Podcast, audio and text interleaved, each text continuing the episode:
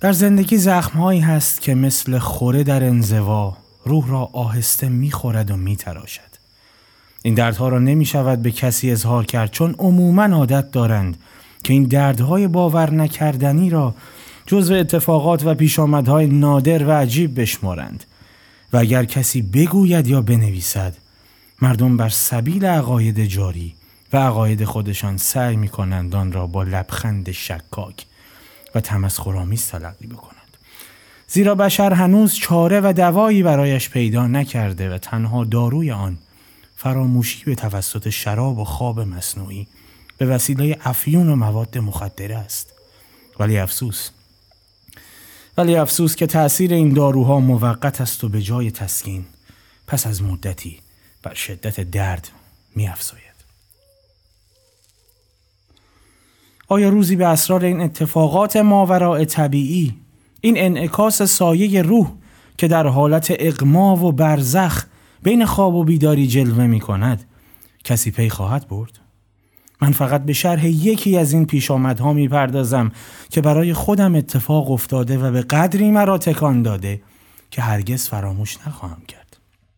و نشان شوم آن تا زنده ام از روز ازل تا ابد تا آنجا که خارج از فهم و ادراک بشر است زندگی مرا زهرالود خواهد کرد. زهرالود نوشتم ولی می‌خواستم بگویم داغ آن را همیشه با خودم داشته و خواهم داشت. من سعی خواهم کرد آنچه را که یادم هست آنچه را که از ارتباط وقایع در نظرم مانده بنویسم شاید بتوانم راجع به آن یک قضاوت کلی بکنم نه نه فقط اطمینان حاصل بکنم و یا اصلا خودم بتوانم باور بکنم چون برای من هیچ اهمیتی ندارد که دیگران باور بکنند یا نکنند. فقط میترسم که فردا بمیرم و هنوز خودم را نشناخته باشم.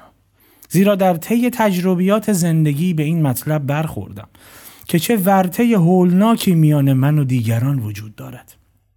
و فهمیدم که تا ممکن است باید خاموش شد. تا ممکن است باید افکار خودم را برای خودم نگه دارم. و اگر حالا تصمیم گرفتم که بنویسم فقط برای این است که خودم را به سایه ام معرفی کنم سایه که روی دیوار خمیده و مثل این است که هرچه می نویسم با اشتهای هرچه تمامتر می بلد. برای اوست که می خواهم آزمایشی بکنم. ببینم شاید بتوانیم همدیگر را بهتر بشناسیم. چون از زمانی که همه روابط خودم را با دیگران بریدم می خواهم خودم را بهتر بشناسم. افکار پوچ؟ باشد. ولی از هر حقیقتی بیشتر مرا شکنجه می کند. آیا این مردمی که شبیه من هستند که ظاهرا احتیاجات و هوا و هوس مرا دارند برای گول زدن من نیستند آیا یک مش سایه نیستند که فقط برای مسخره کردن و گول زدن من به وجود آمدند آیا آنچه که حس می کنم می بینم و می سنجم سر تا سر موهوم نیست که خیلی با حقیقت فرق می کند من فقط برای سایه خودم می نویسم که جلوی چراغ به دیوار افتاده است. باید خودم را بهش معرفی کنم. در این دنیای پر از فقر و مسکنت برای نخستین بار گمان کردم که در زندگی من یک شعاع آفتاب درخشید. اما افسوس این شعاع آفتاب نبود بلکه فقط یک پرتو گذرنده یک ستاره پرنده بود که به صورت یک زن یا فرشته به من تجلی کرد. و در روشنایی آن یک لحظه فقط یک ثانیه همه بدبختی های زندگی خودم را دیدم و به عظمت و شکوه آن پی بردم و بعد این پرتو در گرداب تاریکی که باید ناپدید بشود دوباره ناپدید شد. نه نتوانستم این پرتو گذرنده را برای خودم نگه دارم. سه ماه نه دو ماه و چهار روز بود که پی او را گم کرده بودم. ولی یادگار چشمهای جادویی یا شراره کشنده چشمهایش در زندگی من همیشه ماند. چطور می توانم او را فراموش بکنم که اینقدر وابسته به زندگی من است؟ نه اسم او را هرگز نخواهم برد. چون دیگر او با آن اندام اسیری باریک و مهالود با آن دو چشم درشت متعجب و درخشان که پشت آن زندگی من آهسته و دردناک میسوخت و میگداخت او دیگر متعلق به این دنیای پست درنده نیست نه. اسم او را نباید آلوده به چیزهای زمینی بکنم. بعد از اون من دیگر خودم را از جرگه آدمها از جرگه احمقها و خوشبختها به کلی بیرون کشیدم و برای فراموشی به شراب و تریاک پناه بردم. زندگی من تمام روز میان چهار دیوار اتاقم میگذشت و میگذرد. سر تا سر زندگیم میان چهار دیوار گذشته است. تمام روز مشغولیات من نقاشی روی جلد قلمدان بود. همه وقت هم وقف نقاشی روی جلد قلمدان و استعمال مشروب و تریاک می شد و شغل مزهک نقاشی روی قلمدان اختیار کرده بودم برای اینکه خودم را گیج بکنم برای اینکه وقت را بکشم. از حسن اتفاق خانم بیرون شهر در یک محل ساکت و آرام دور از آشوب و جنجال زندگی مردم واقع شده. اطراف آن کاملا مجزا و دورش خرابه است. فقط از آن طرف خندق خانه های گلی تو سری خورده پیداست و شهر شروع می شود نمی‌دانم این خانه را کدام مجنون یا کج سلیقه در عهد دقیانوس ساخته. چشمم را که میبندم نه فقط همه سوراخ سنبه هایش پیش چشمم مجسم می شود بلکه فشار آنها را روی دوش خودم حس می کنم خانه که فقط روی قلمدان های قدیم ممکن است نقاشی کرده باشند. باید همه اینها را بنویسم تا ببینم که به خودم مشتبه نشده باشد. باید همه اینها را به سایه خودم که روی دیوار افتاده است توضیح بدم آری پیشتر برایم فقط یک دلخوشی یا دلخوش کنک مانده بود میان چهار دیوار اتاقم روی قلمدان نقاشی می کردم و با این سرگرمی مزهک وقت را می گذرانیدم. اما بعد از آن که آن دو چشم را دیدم بعد از آن که او را دیدم اصلا معنی، مفهوم و ارزش هر جنبش و حرکتی از نظرم افتاد ولی چیزی که عجیب، چیزی که باور نکردنی است نمی‌دانم چرا موضوع مجلس همه نقاشی های من از ابتدا یک جور و یک شکل بوده است. همیشه یک درخت سرو میکشیدم که زیرش پیرمردی قوز کرده شبیه جوکیان هندوستان عبا به خودش پیچیده چنباتمه نشسته و دور سرش شالمه بسته بود. و انگشت سبابه دست چپش را به حالت تعجب به لبش گذاشته بود. روبروی او دختری با لباس سیاه بلند خم شده به او گل نیلوفر تعارف می‌کرد. چون میان آنها یک جوی آب فاصله داشت. آیا این مجلس را من سابقا دیده بودم؟ یا در خواب به من الهام شده بود؟ نمی‌دانم. فقط می‌دانم که هر چه نقاشی می‌کردم همهش همین مجلس و همین موضوع بود. دستم بدون اراده این تصویر را می‌کشید و قریبتر آنکه برای این نقش مشتری پیدا می‌شد. و حتی به توسط عمویم از این جلد قلمدان ها به هندوستان میفرستادم که میفروخت و پولش را برایم میفرستاد این مجلس در عین حال به نظرم دور و نزدیک می آمد. درست یادم نیست. حالا قضیه به خاطرم آمد. گفتم باید یادبودهای خودم را بنویسم ولی این پیش آمد خیلی بد اتفاق افتاده و ربطی به موضوع ندارد و در اثر همین اتفاق از نقاشی به کلی دست کشیدم. دو ماه پیش نه. دو ماه و چهار روز میگذرد. سیزده نوروز بود. همه مردم بیرون شهر هجوم آورده بودند. من پنجره اتاقم را بسته بودم برای اینکه سر فارغ نقاشی بکنم. نزدیک غروب گرم نقاشی بودم. یک مرتبه در باز شد و عمویم وارد شد.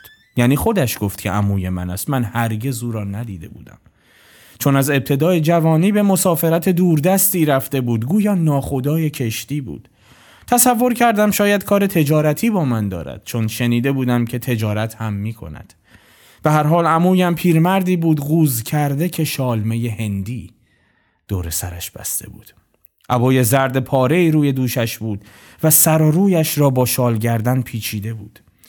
یخش باز بود و سینه پشمالودش دیده می‌شد. ریش کوسهش را که از زیر شال گردن بیرون آمده بود می‌شد دانه دانه شمرد پلک های ناسور سرخ و لب شکری داشت یک شباهت دور و مزهک با من داشت مثل اینکه عکس من روی آینه دق افتاده باشد من همیشه شکل پدرم را پیش خودم همین جور تصور می کردم.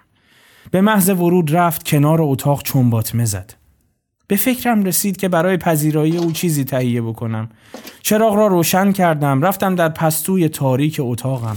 هر گوشه را وارسی کردم تا شاید بتوانم چیزی با به دندان او پیدا کنم. اگر چه می‌دانستم در خانه چیزی به هم نمی رسد. چون نه تریاک برایم مانده بود و نه مشروب. ناگهان نگاه هم به بالای رف افتاد. گویا به من الهام شد. دیدم یک بغلی شراب کهنه که به من به ارث رسیده بود. گویا به مناسبت تولد من این شراب را انداخته بودند. بالای رف بود. هیچ وقت من به این صرافت نیفتاده بودم.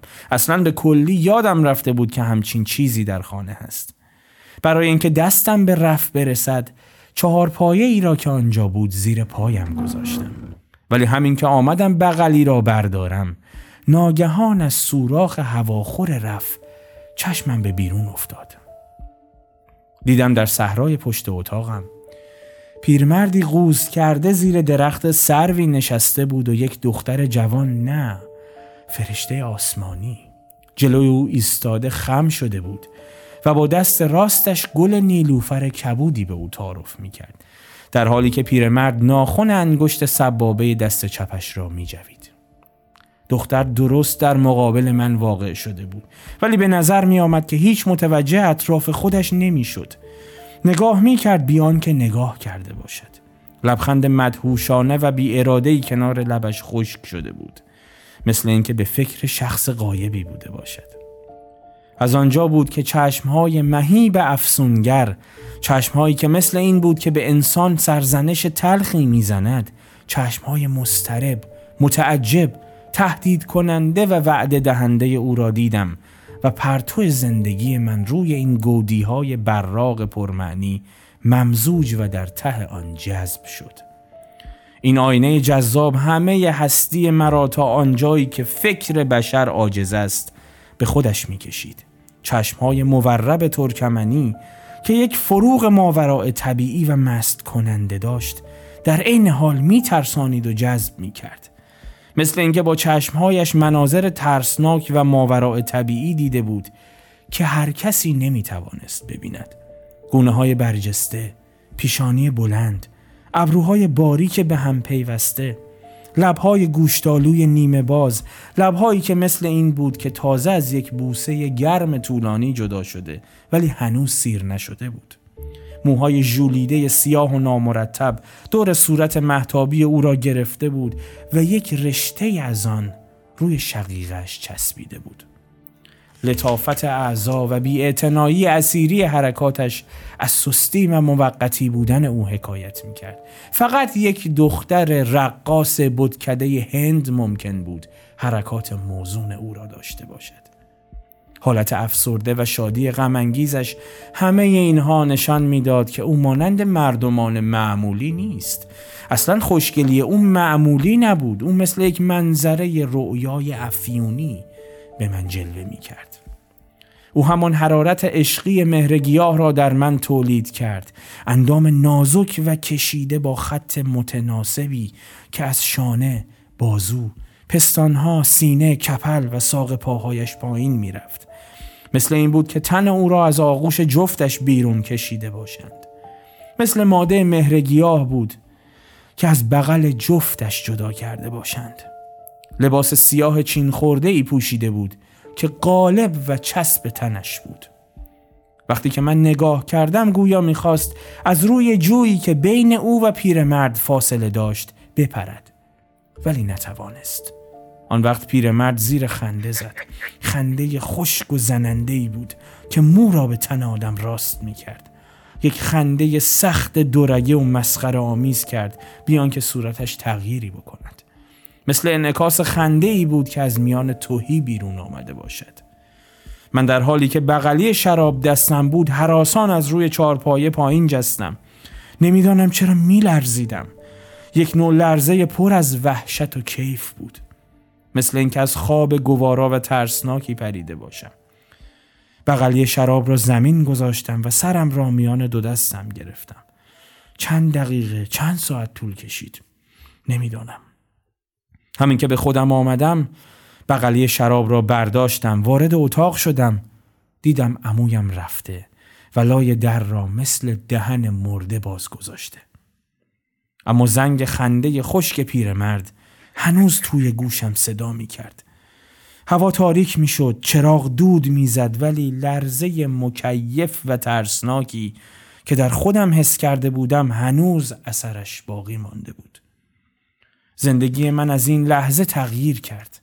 یک نگاه کافی بود برای اینکه آن فرشته آسمانی آن دختر اسیری تا آنجایی که فهم بشر عاجز از ادراک آن است تأثیر خودش را در من بگذارد در این وقت از خود بیخود شده بودم. مثل اینکه من اسم او را قبلا می‌دانستم شراره چشمهایش رنگش بویش حرکاتش همه به نظر من آشنا می آمد. مثل اینکه روان من در زندگی پیشین در عالم مثال با روان او هم جوار بوده و از یک اصل و یک ماده بوده و بایستی که به هم ملحق شده باشیم. می بایستی در این زندگی نزدیک او بوده باشم. هرگز نمی‌خواستم او را لمس بکنم. فقط اشعه نامرئی که از تن ما خارج و به هم آمیخته می‌شد کافی بود. این پیش آمد وحشت انگیز که به اولین نگاه به نظر من آشنا آمد. آیا همیشه دو نفر عاشق همین احساس را نمی کنند که سابقا یکدیگر را دیده بودند که رابطه مرموزی میان آنها وجود داشته است؟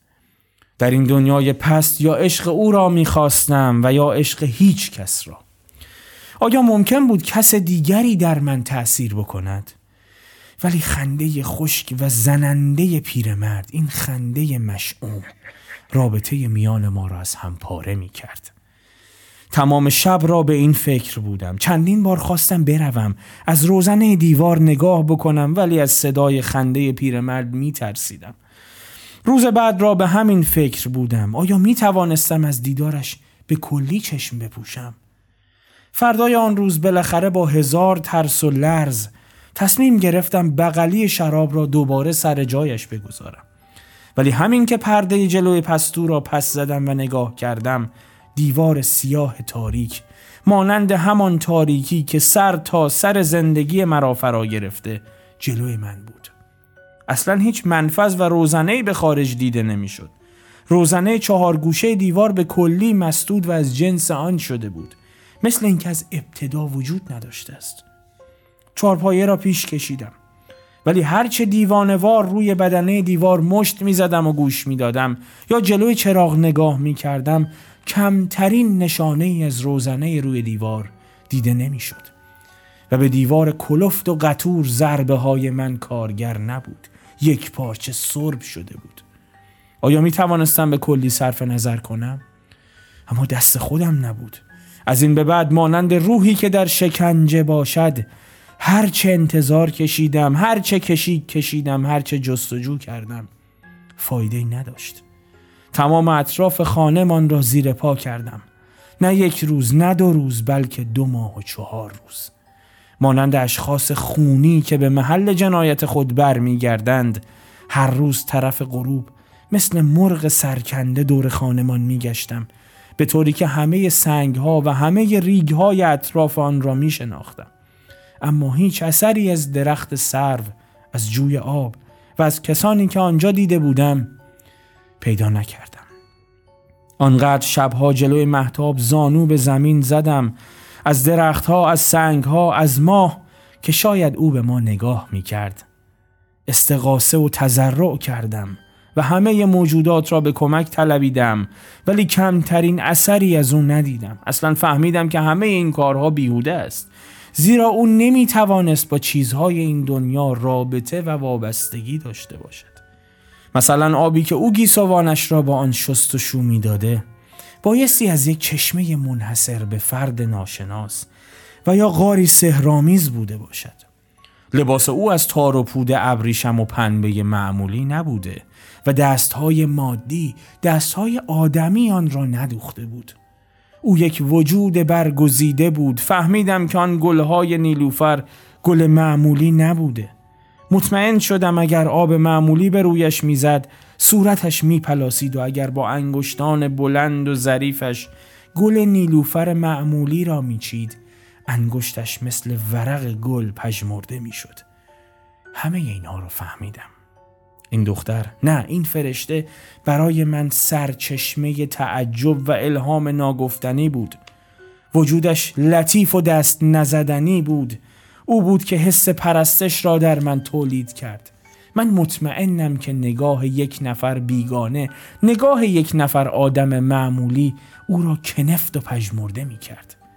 از وقتی که او را گم کردم از زمانی که یک دیوار سنگین یک صد نمناک بدون روزنه به سنگینی سرب جلوی من او کشیده شد حس کردم که زندگیم برای همیشه بیهوده و گم شده است. اگرچه نوازش نگاه و کیف عمیقی که از دیدنش برده بودم یک طرفه بود و جوابی برایم نداشت زیرا او مرا ندیده بود. ولی من احتیاج به این چشما داشتم. و فقط یک نگاه او کافی بود که همه مشکلات فلسفی و معماهای الهی را برایم حل بکند. به یک نگاه او دیگر رمز و اسراری برایم وجود نداشت. از این به بعد به مقدار مشروب و تریاک خود افسودم اما افسوس. به جای اینکه این داروهای ناامیدی فکر مرا فلج و کرخت بکند به جای اینکه فراموش بکنم روز به روز ساعت به ساعت دقیقه به دقیقه فکر او اندام او صورت او خیلی سختتر از پیش جلوی چشمم مجسم می شد چگونه می توانستم فراموش بکنم؟ چشمهایم که باز بود و یا روی هم میگذاشتم در خواب و بیداری او جلوی من بود. از میان روزنه پستوی اتاقم مثل شبی که فکر و منطق مردم را فرا گرفته از میان سوراخ چهار گوشه که به بیرون باز می‌شد دائم جلوی چشمم بود. آسایش به من حرام شده بود. چطور می توانستم آسایش داشته باشم؟ هر روز تنگ غروب عادت کرده بودم که به گردش بروم. نمی‌دانم چرا می‌خواستم و اصرار داشتم که جوی آب درخت سرو و بطه گل نیلوفر را پیدا بکنم. همانطوری که به تریاک عادت کرده بودم همانطور به این گردش عادت داشتم. مثل اینکه نیروی مرا به این کار وادار می‌کرد. در تمام راه همش به فکر او بودم. به یاد اولین دیداری که از او کرده بودم. می‌خواستم محلی که روز سیزده به در او را آنجا دیده بودم پیدا کنم. اگر آنجا را پیدا می کردم اگر می توانستم زیر آن درخت سرو بنشینم حتما در زندگی من آرامشی تولید می شد. ولی افسوس که به جز خاشاک و شن داغ و استخوان دنده اسب و سگی که روی خاک روبه ها بو می کشید چیز دیگری نبود. آیا من حقیقتا با او ملاقات کرده بودم؟ هرگز. فقط او را دزدکی و پنهانی از یک سوراخ از یک روزنه بدبخت پستوی اتاقم دیدم. مثل سگ گرسنه که روی خاک روبه ها بو می کشد و جستجو می کند اما همین که از دور زنبیل می آورند از ترس پنهان می شود بعد بر می گردد که تکه های لذیذ خودش را در خاک روبه تازه جستجو کند. من هم همان حال را داشتم ولی این روزنه مسدود شده بود. برای من او یک دست گل تر و تازه بود که روی خاک روبه ای انداخته باشند. شب آخری که مثل هر شب به گردش رفتم. هوا گرفته و بارانی بود و مه قلیزی در اطراف پیچیده بود. در هوای بارانی که از زنندگی رنگ ها و بیهیایی خطوط اشیاء میکاهد من یک نوع آزادی و راحتی حس می کردم و مثل این بود که باران افکار تاریک مرا می شست. در این شبان چه که نباید بشود شد. من بی اراده پرسه می زدم. ولی در این ساعتهای تنهایی در این دقیقه ها که درست مدت آن یادم نیست خیلی سختتر از همیشه صورت هول و محو او مثل اینکه از پشت ابر و دود ظاهر شده باشد صورت بی حرکت و بی حالتش مثل نقاشی های روی جلد قلمدان جلوی چشمم مجسم. وقتی که برگشتم گمان می‌کنم خیلی از شب گذشته بود و مه انبوهی در هوا متراکم شده بود. به طوری که درست جلوی پایم را نمی‌دیدم. ولی از روی عادت از روی حس مخصوصی که در من بیدار شده بود جلوی در خانم که رسیدم دیدم یک هیکل سیاه پوش. هیکل زنی روی سکوی در خانم نشسته. کبریت را زدم که جای کلید را پیدا کنم. ولی نمی‌دانم. چرا بی اراده چشمم به طرف هیکل سیاه پوش متوجه شد؟ و دو چشم مورب دو چشم درشت سیاه که میان صورت محتابی لاغری بود همان چشمهایی که به صورت انسان خیره می‌شد بیان که نگاه بکند شناختم. اگر او را سابق بر این ندیده بودم می شناختم نه گول نخورده بودم. این هیکل سیاه پوش او بود. مثل وقتی که آدم خواب می بیند خودش می‌داند که خواب است و می‌خواهد بیدار بشود اما نمی‌تواند مات و منگ ایستادم سر جای خودم خشک شدم. کبریت تا ته سوخت و انگشتم را سوزانید. آن وقت یک مرتبه به خودم آمدم. کلید را در قفل پیچاندم. در باز شد. خودم را کنار کشیدم.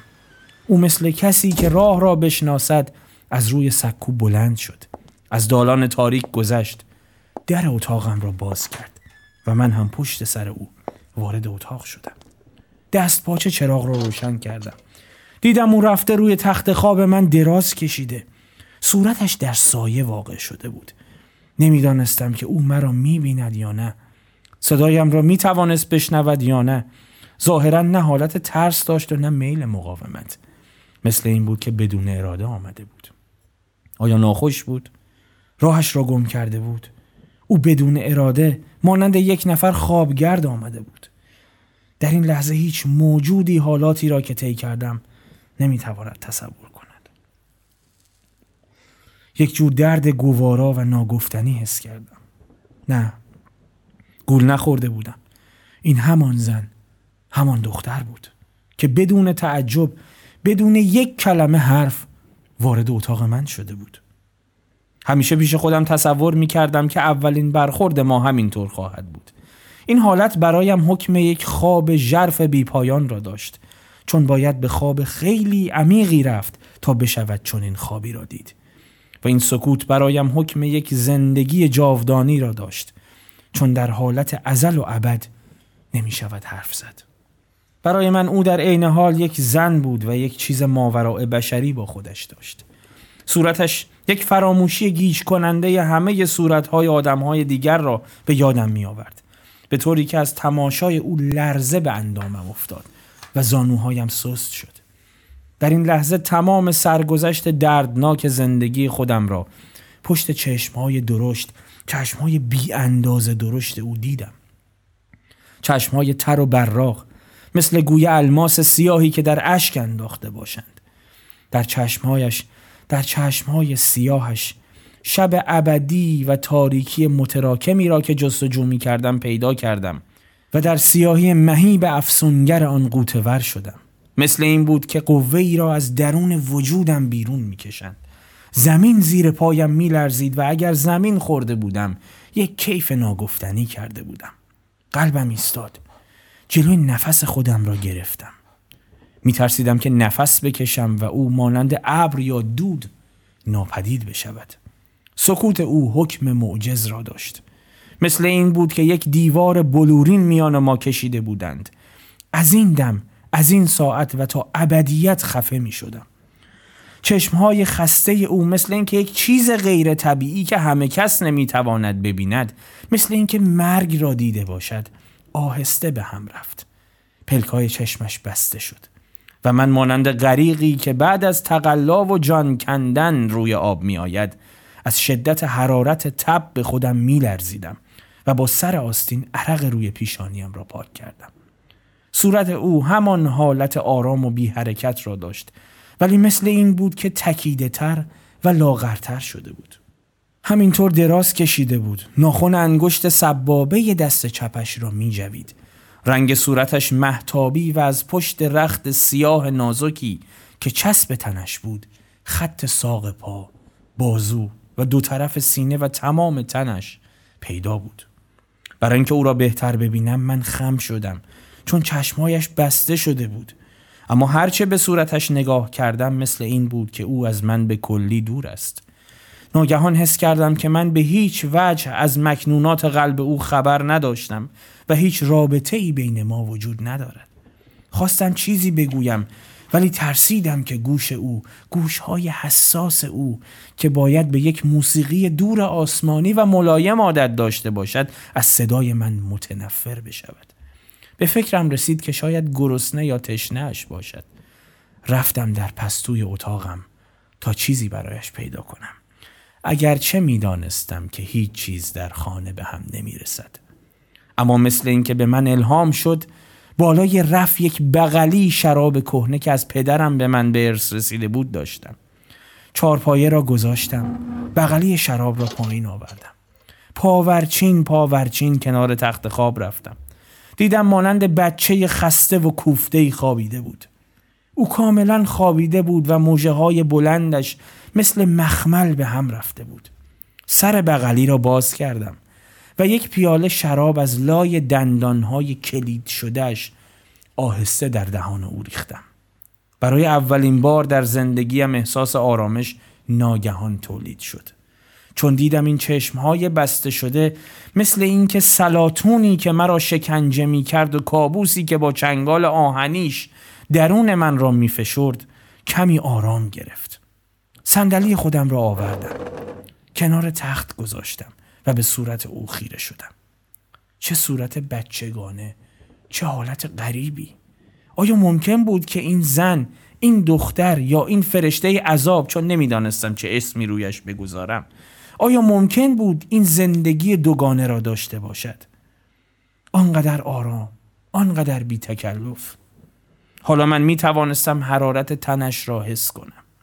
و بوی نمناکی که از گیسوان سنگین سیاهش متساعد می شد ببویم. نمی‌دونم چرا دست لرزان خودم را بلند کردم چون دستم به اختیار خودم نبود و روی زلفش کشیدم. زلفی که همیشه روی شقیقه هایش چسبیده بود. بعد انگشتانم را در زلفش فرو بردم. موهای او سرد و نمناک بود. سرد. کاملا سرد. مثل اینکه چند روز میگذشت که مرده بود. من اشتباه نکردم. او مرده بود.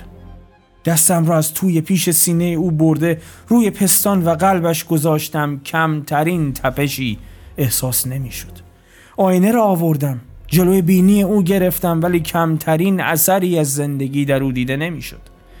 خواستم با حرارت تن خودم او را گرم بکنم. حرارت خود را به او بدهم و سردی مرگ را از او بگیرم. شاید به این وسیله بتوانم روح خودم را در کالبد او بدمم. لباسم را کندم. روی تخت خواب پهلویش خوابیدم. مثل نر و ماده مهرگیاه به هم چسبیده بودیم. اصلا تن او مثل تن ماده مهرگیاه بود که از نر خودش جدا کرده باشند و همان عشق سوزان مهرگیاه را داشت. دهنش گس و تلخ مزه طعم ته خیار را می‌داد. تمام تنش مثل تگرگ سرد شده بود. حس می کردم که خون در شریانم منجمد می شد و این سرما تا ته قلبم نفوذ می کرد همه کوشش های من بیهوده بود.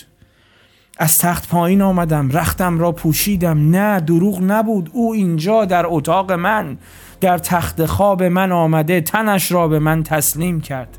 تنش و روحش هر دو را به من داد. تا زنده بود تا زمانی که چشمهایش از زندگی سرشار بود فقط یادگار چشمش مرا شکنجه می‌داد.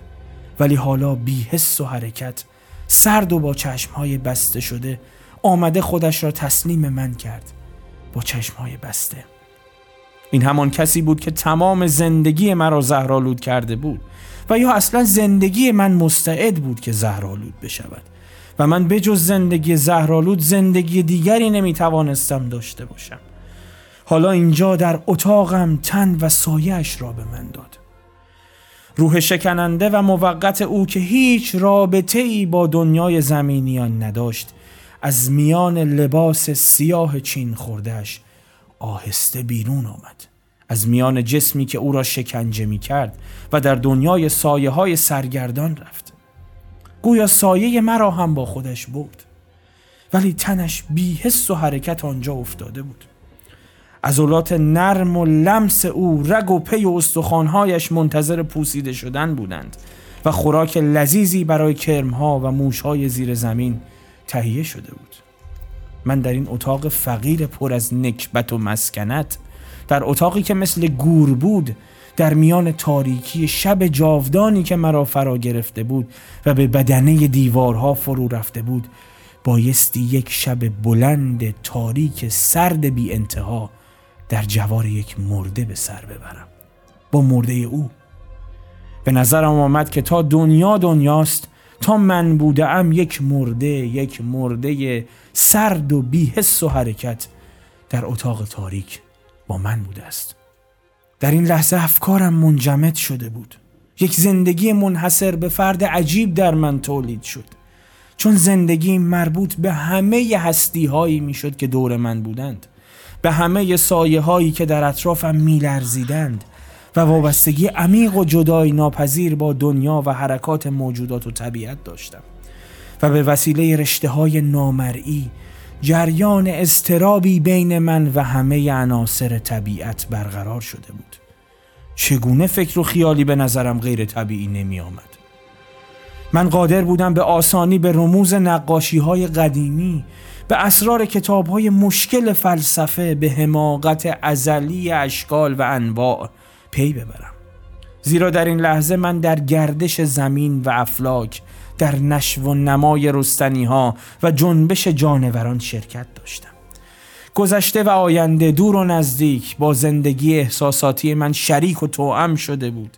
در این جور مواقع هر کس به یک عادت قوی زندگی خود به یک وسواس خود پناهنده می شود. عرق خور مست می شود. نویسنده می نویسد.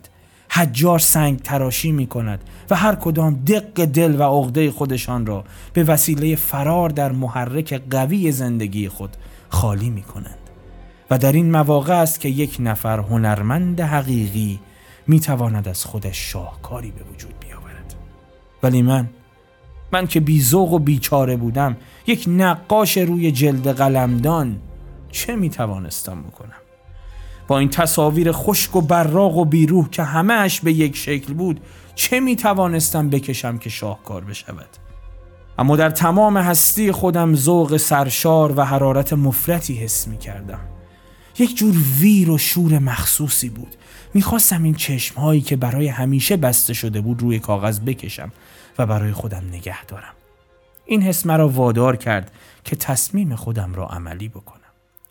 یعنی دست خودم نبود. آن هم وقتی که یک آدم با یک مرده محبوس است.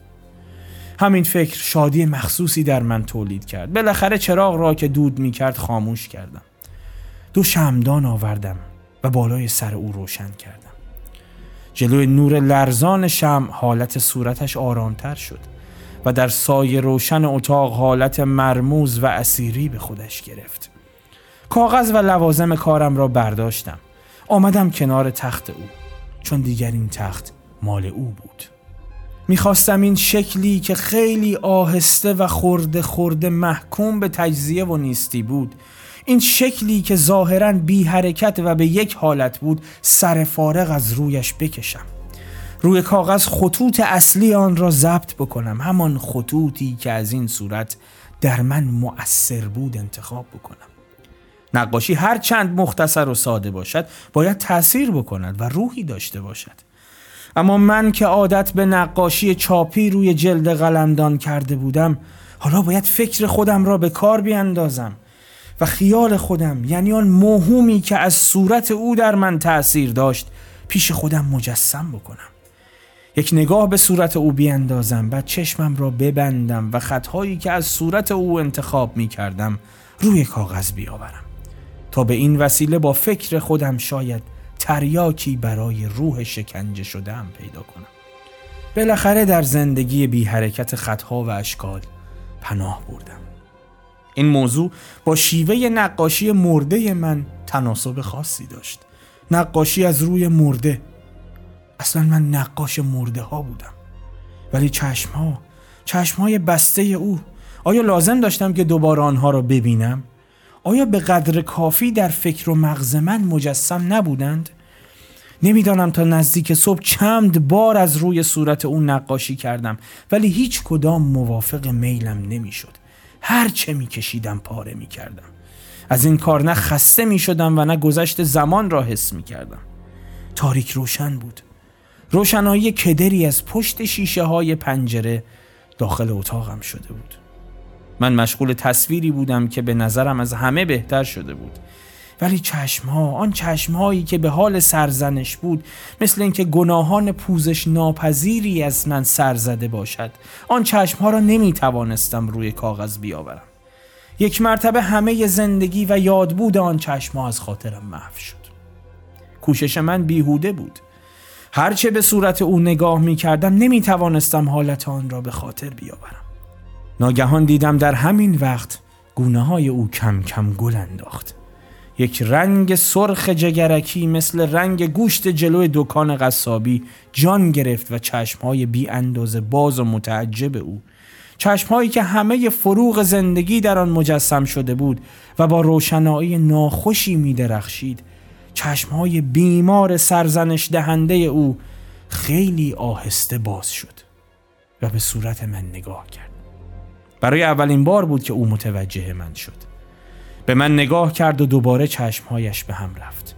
این پیش آمد شاید لحظه بیش طول نکشید ولی کافی بود که من حالت چشمهای او را بگیرم و روی کاغذ بیاورم. با نیش قلمو این حالت را کشیدم و این دفعه دیگر نقاشی را پاره نکردم. بعد از سر جایم بلند شدم. آهسته نزدیک او رفتم. به خیالم زنده است. زنده شده. زنده شده.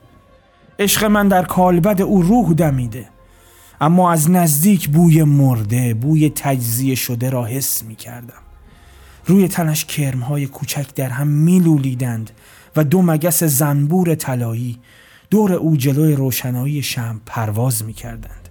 او کاملا مرده بود ولی چرا و چطور چشمهایش باز شد نمی‌دانم آیا در حالت رویا دیده بودم؟ آیا حقیقت داشت؟ نمی‌خواهم کسی این پرسش را از من بکند. ولی اصل کار صورت او نه چشمهایش بود. و حالا این چشمها را داشتم. روح چشمهایش را روی کاغذ داشتم و دیگر تنش به درد من نمی‌خورد. این تنی که محکوم به نیستی و تومه کرمها و موشهای زیر زمین بود. حالا از این به بعد او در اختیار من بود نه من دست نشانده او. هر دقیقه که مایل بودم می توانستم چشمهایش را ببینم. نقاشی را با احتیاط هرچه تمام تر بردم. در قوطی حلبی خودم که جای دخلم بود گذاشتم و در پستوی اتاقم پنهان کردم. شب پاورچین پاورچین می‌رفت. گویا به اندازه کافی خستگی در کرده بود. صداهای دوردست خفیف به گوش می رسید شاید یک مرغ یا پرنده رهگذری خواب می‌دید. شاید گیاه ها می رویدند در این وقت ستاره ای رنگ پریده پشت توده های ابر ناپدید می شد. روی صورتم نفس ملایم صبح را حس کردم و در همین وقت بانگ خروس از دور بلند شد. آیا با مرده چه می توانستم بکنم؟ با مرده ای که تنش شروع به تجزیه شدن کرده بود اول به خیالم رسید که او را در اتاق خودم چال بکنم بعد فکر کردم که او را ببرم بیرون و در چاهی بیاندازم در چاهی که دور آن گلهای نیلوفر کبود رویده باشد. اما همه این کارها برای اینکه کسی نبیند چقدر فکر چقدر زحمت و تردستی لازم داشت. به علاوه نمی‌خواستم که نگاه بیگانه به او بیفتد. همه این کارها را میبایست به تنهایی و به دست خودم انجام بدهم. من به درک اصلا زندگی من بعد از او چه فایده ای داشت؟ اما او هرگز. هرگز هیچ کس از مردمان معمولی هیچ کس به غیر از من نمی بایستی که چشمش به مرده او بیفتد. او آمده بود در اتاق من جسم و سرد و سایش را تسلیم من کرده بود برای اینکه کس دیگری او را نبیند برای اینکه به نگاه بیگانه آلوده نشود. بالاخره فکری به ذهنم رسید. اگر تن او را تکه تکه می کردم و در چمدان همان چمدان کهنه خودم میگذاشتم و با خود میبردم بیرون دور خیلی دور از چشم مردم و آن را چال می‌کردم. این دفعه دیگر تردید نکردم. کارد دست استخوانی را که در پستوی اتاقم داشتم آوردم و خیلی با دقت اول لباس سیاه نازکی که مثل تار انکبوت او را در میان خودش محبوس کرده بود تنها چیزی که بدنش را پوشانده بود پاره کردم مثل این بود که او قد کشیده بود. چون بلندتر از معمول به نظرم جلوه کرد. بعد سرش را جدا کردم. چکه های خون لخته شده سرد از گلویش بیرون می آمد. بعد دستها و پاهایش را بریدم و همه تن او را با اعضایش مرتب در چمدان جا دادم و لباسش همان لباس سیاه را رویش کشیدم. در چمدان را قفل کردم و کلیدش را در جیبم گذاشتم. همین که فارغ شدم نفس راحتی کشیدم. چمدان را برداشتم وزن کردم سنگین بود. هیچ وقت آنقدر احساس خستگی در من پیدا نشده بود. نه هرگز نمی توانستم چمدان را به تنهایی با خودم ببرم. در هوا دوباره ابر و باران خفیفی شروع شده بود. از اتاقم بیرون رفتم تا شاید کسی را پیدا کنم که چمدان را همراه من بیاورد. در آن حوالی دیاری دیده نمی‌شد. کمی دورتر درست دقت کردم از پشت هوای مهالود پیرمردی را دیدم که قوز کرده زیر یک درخت سرو نشسته بود. صورتش را که با شال گردن پهنی پیچیده بود دیده نمی‌شد. آهسته نزدیک او رفتم. هنوز چیزی نگفته بودم. پیرمرد خنده درگه خشک و زننده ای کرد به طوری که موهای تنم راست شد و گفت اگه امال خواستی من خودم حاضرم ها؟ یه کلاسکه نشکشم دارم. من هر روز مرده ها رو می‌برم شابدولعظیم به خاک میسپرم ها؟ تابوتم می‌سازم. به اندازه هر کسی تابوت دارم به طوری که مو نمی‌زنه. من خودم حاضرم همین الان. قه خندید به طوری که شانه هایش میلرزید. من با دست اشاره به سمت خانه هم کردم ولی او فرصت حرف زدن به من نداد و گفت لازم نیست من خونه تو رو بلدم. همین الان ها؟ از سر جایش بلند شد. من به طرف خانه هم برگشتم رفتم در اتاقم و چمدان مرده را به زحمت تا دم در آوردم. دیدم یک کالاسکه نشکش کهنه و اسقاط دم در است که به آن دو اسب لاغر مثل تشریح بسته شده بود. پیرمرد قوز کرده آن بالا روی نشیمن نشسته بود و یک شلاق بلند در دست داشت ولی اصلا بر نگشت به طرف من نگاه بکند من چمدان را به زحمت در درون کالاسکه گذاشتم که میانش جای مخصوصی برای تابوت بود. خودم هم رفتم بالا میان جای تابوت دراز کشیدم و سرم را روی لبه آن گذاشتم تا بتوانم اطراف را ببینم. بعد چمدان را روی سینم لغزانیدم و با دو دستم محکم نگه داشتم. شلاق در هوا صدا کرد. اسبها نفس زنان به راه افتادند از بینی آنها بخار نفسشان مثل لوله دود در هوای بارانی دیده می‌شد و خیزهای بلند و ملایم بر می داشتند دستهای لاغر آنها مثل دزدی که طبق قانون انگشتهایش را بریده و در روغن داغ فرو کرده باشند آهسته و بلند و بی صدا روی زمین گذاشته می‌شد. صدای زنگوله های گردن آنها در هوای مرتوب به آهنگ مخصوصی مترنم بود. یک نوع راحتی بی دلیل و ناگفتنی سر تا پای مرا گرفته بود. به طوری که از حرکت کالاسکه نشکش آب توی دلم تکان نمی‌خورد. فقط سنگینی چمدان را روی قفسه سینم حس می‌کردم. مرده او، نعش او، مثل این بود که همیشه این وزن روی سینه مرا فشار می‌داده مه غلیز اطراف جاده را گرفته بود. کالسکه با سرعت و راحتی مخصوصی از کوه و دشت و رودخانه میگذشت. اطراف من یک چشمانداز جدید و بیمانندی پیدا بود که نه در خواب و نه در بیداری دیده بودم. کوههای بریده بریده درخت های عجیب و غریب تو سری خورده نفرین زده از دو جانب جاده پیدا که از لابلای آنها خانه های خاکستری رنگ به اشکال سگوشه مکعب و منشور با پنجره های کوتاه و تاریک بدون شیشه دیده می‌شد. این پنجره ها به چشم های گیج کسی که تب هزیانی داشته باشد شبیه بود. نمی‌دانم دیوارها با خودشان چه داشتند که سرما و برودت را تا قلب انسان انتقال می‌دادند. مثل این بود که هرگز یک موجود زنده نمی توانست در این خانه ها مسکن داشته باشد. شاید برای سایه موجودات اسیری این خانه ها درست شده بود. گوی کالاسکچی مرا از جاده مخصوصی و یا از بیراهه می برد. بعضی جاها فقط تنه های بریده و درخت های کج و کوله دور جاده را گرفته بودند و پشت آنها خانه های پست و بلند به شکل های هندسی مخروطی مخروط ناقص با پنجره های باریک و کج دیده می‌شد که گل های نیلوفر کبود از لای آنها در آمده بود و از در و دیوار بالا می‌رفت. این منظره یک مرتبه پشت مه غلیز ناپدید شد. ابرهای سنگین باردار قله کوه ها را در میان گرفته می فشردند و نم نم باران مانند گرد و غبار ویلان و بی تکلیف در هوا پراکنده شده بعد از آنکه مدت ها رفتیم نزدیک یک کوه بلند بی آب و علف کالاسکه نشکش نگه داشت. من چمدان را از روی سینه هم لغزانیدم و بلند شدم. پشت کوه یک محوته خلوت آرام و باصفا بود. یک جایی که هرگز ندیده بودم و نمی شناختم ولی به نظر من آشنا آمد. مثل اینکه خارج از تصور من نبود. روی زمین از بطه های نیلوفر کبود بیبو پوشیده شده بود. به نظر می آمد که تاکنون کسی پایش را در این محل نگذاشته بود.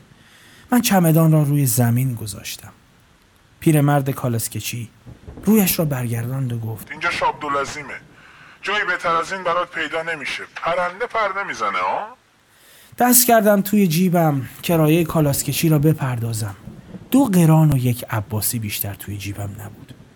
کالاسکچی خنده خشک زننده ای کرد و گفت قابلی نداره بعدم ازت می‌گیرم. خونتو بلدم. دیگه با من کاری نداشتین ها؟ همینقدر بدون که در قبر کریمم بی سررشته نیستم و خجالت نداره. بریم همینجا نزدیک رودخونه کنار درخت سرو. یه گودال به اندازه چمدون برات می‌کنم و میرم. پیرمرد با چالاکی مخصوصی که من نمی‌توانستم تصورش را بکنم از نشیمن خود پایین جست. من چمدان را برداشتم و دو نفری رفتیم کنار تنه درختی که پهلوی رودخانه خشکی بود. او گفت همینجا خوبه؟ و بیان که منتظر جواب من بشود با بیلچه و کلنگی که همراه داشت مشغول کندن شد. من چمدان را زمین گذاشتم و سر جای خودم مات ایستاده بودم. پیرمرد با پشت خمیده و چالاکی آدم کهنکاری مشغول بود. در ضمن کندوکاو چیزی شبیه به کوزه لعابی پیدا کرد. آن را در دستمال چرکی پیچیده بلند شد و گفت اینم گودال ها؟ درست اندازه چمدونه او نمی‌زنه.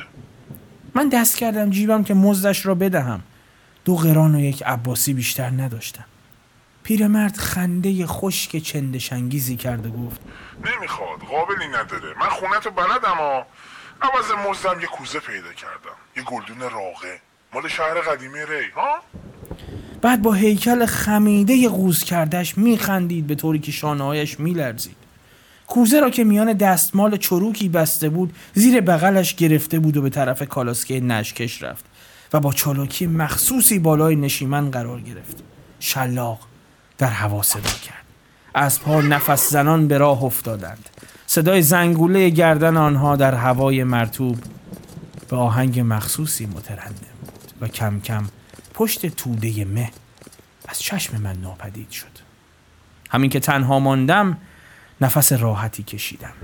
مثل این بود که بار سنگینی از روی سینم برداشته شد و آرامش گوارایی سر تا پایم را فرا گرفت. دور خودم را نگاه کردم.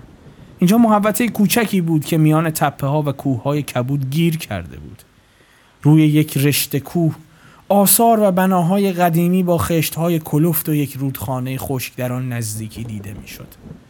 این محل دنج دور افتاده و بی سر و صدا بود.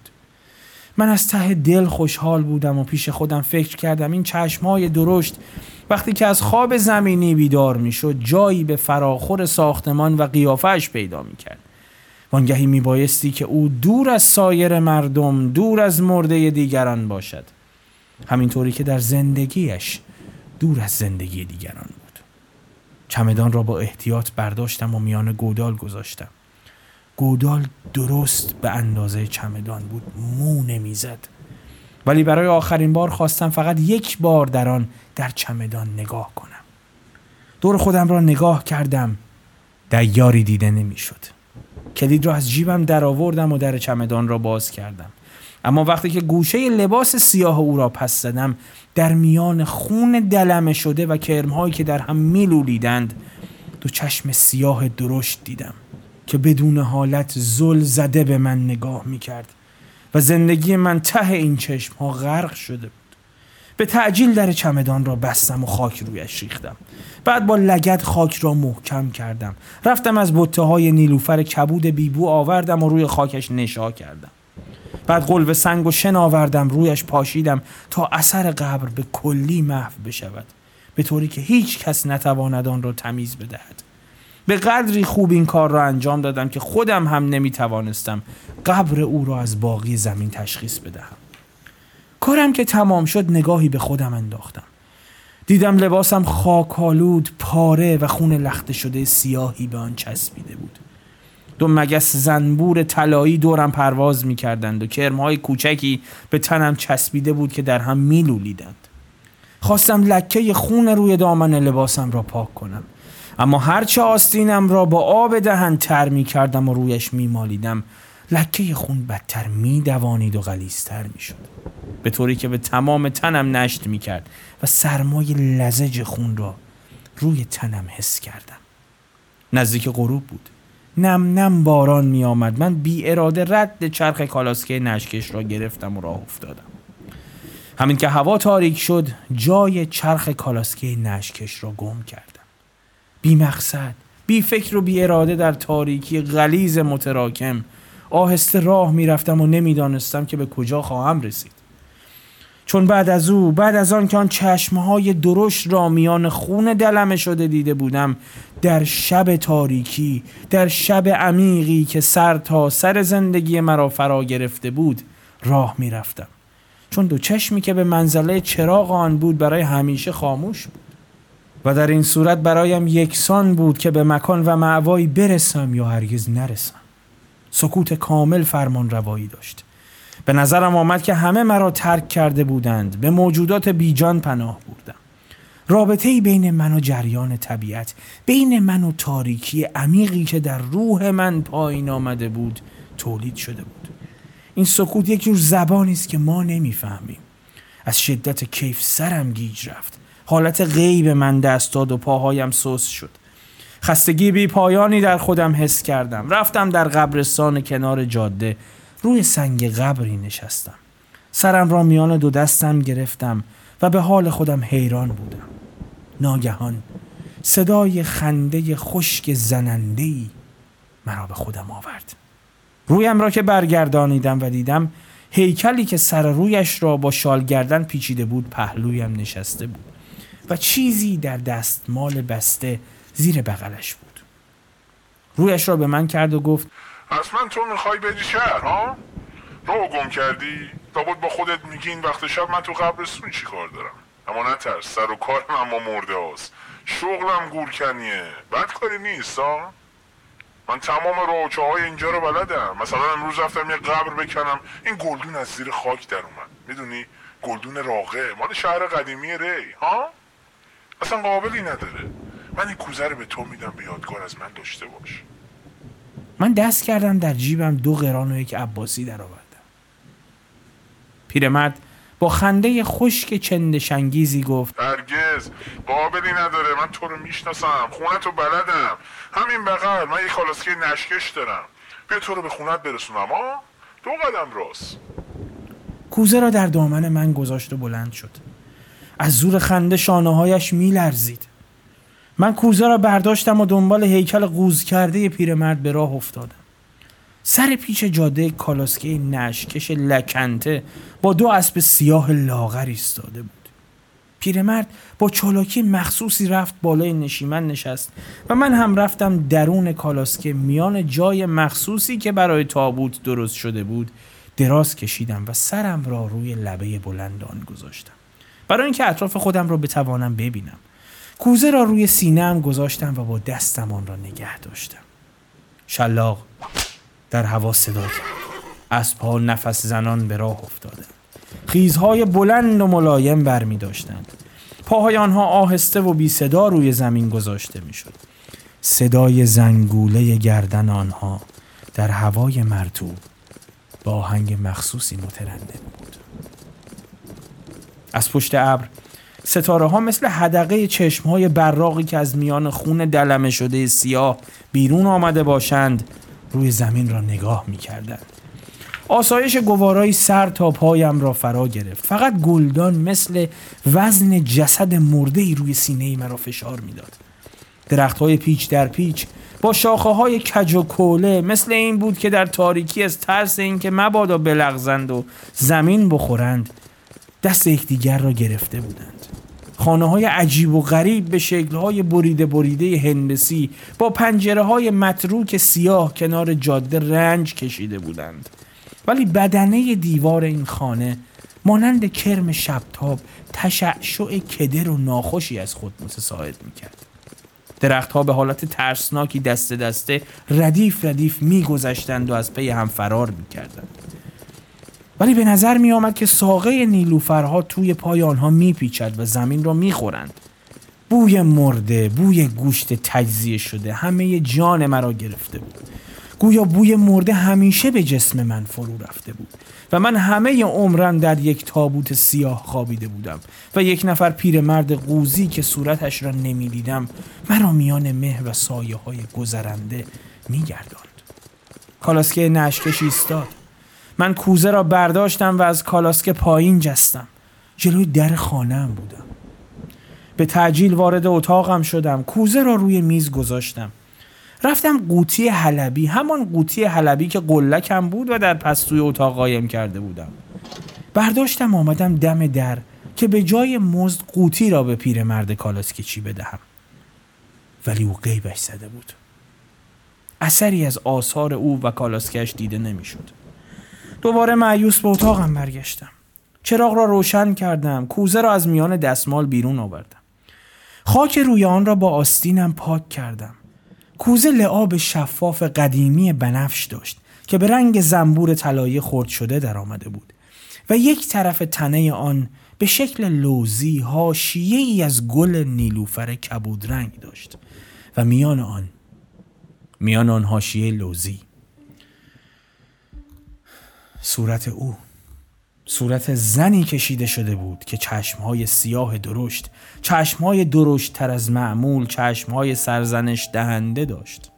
مثل اینکه از من گناه های پوزش ناپذیری سر زده بود که خودم نمی‌دانستم. چشمهای افسونگر که در عین حال مسترب و متعجب تهدید کننده و وعده دهنده بود.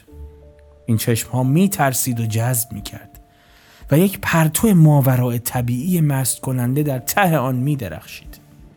گونه های برجسته پیشانی بلند ابروهای باریک به هم پیوسته لبهای گوشتالوی نیمه باز و موهای نامرتب داشت که یک رشته از آن روی شقیقه هایش چسبیده بود.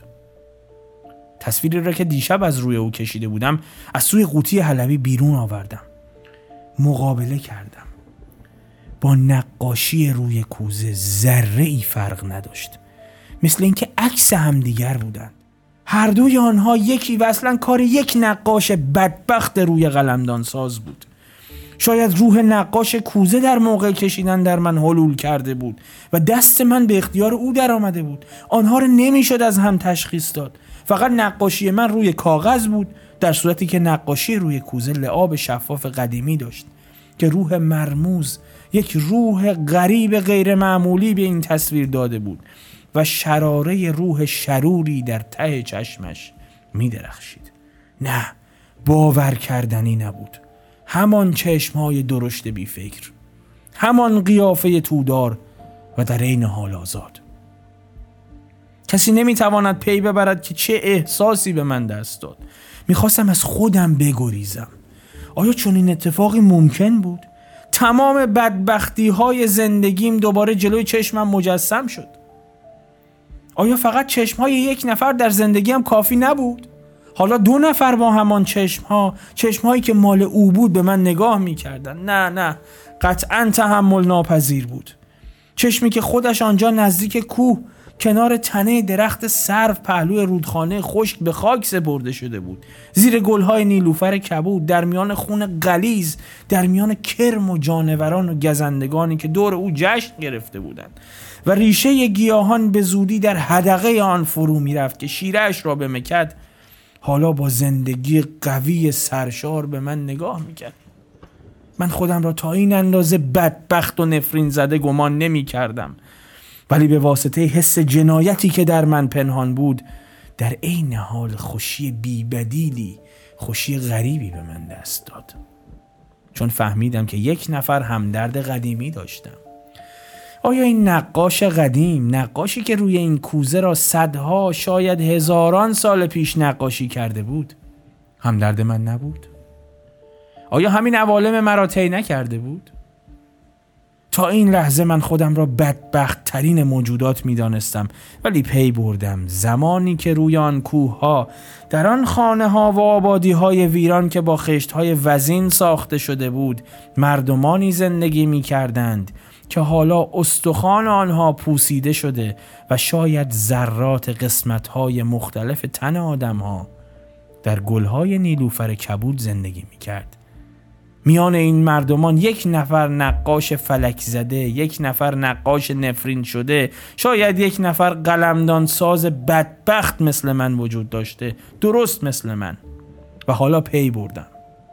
فقط می توانستم بفهمم که او هم در میان دو چشم درشت سیاه می و می گداخته درست مثل من. همین به من دلداری می بالاخره نقاشی خودم رو پهلوی نقاشی کوزه گذاشتم. بعد رفتم منقل مخصوص خودم رو درست کردم. آتش که گل انداخت آوردم جلوی نقاشی ها گذاشتم. چند پک وافور کشیدم و در عالم خلصه به عکس ها خیره شدم. چون می‌خواستم افکار خودم رو جمع کنم.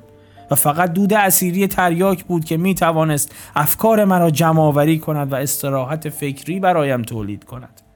هرچه تریاک برایم مانده بود همه را کشیدم.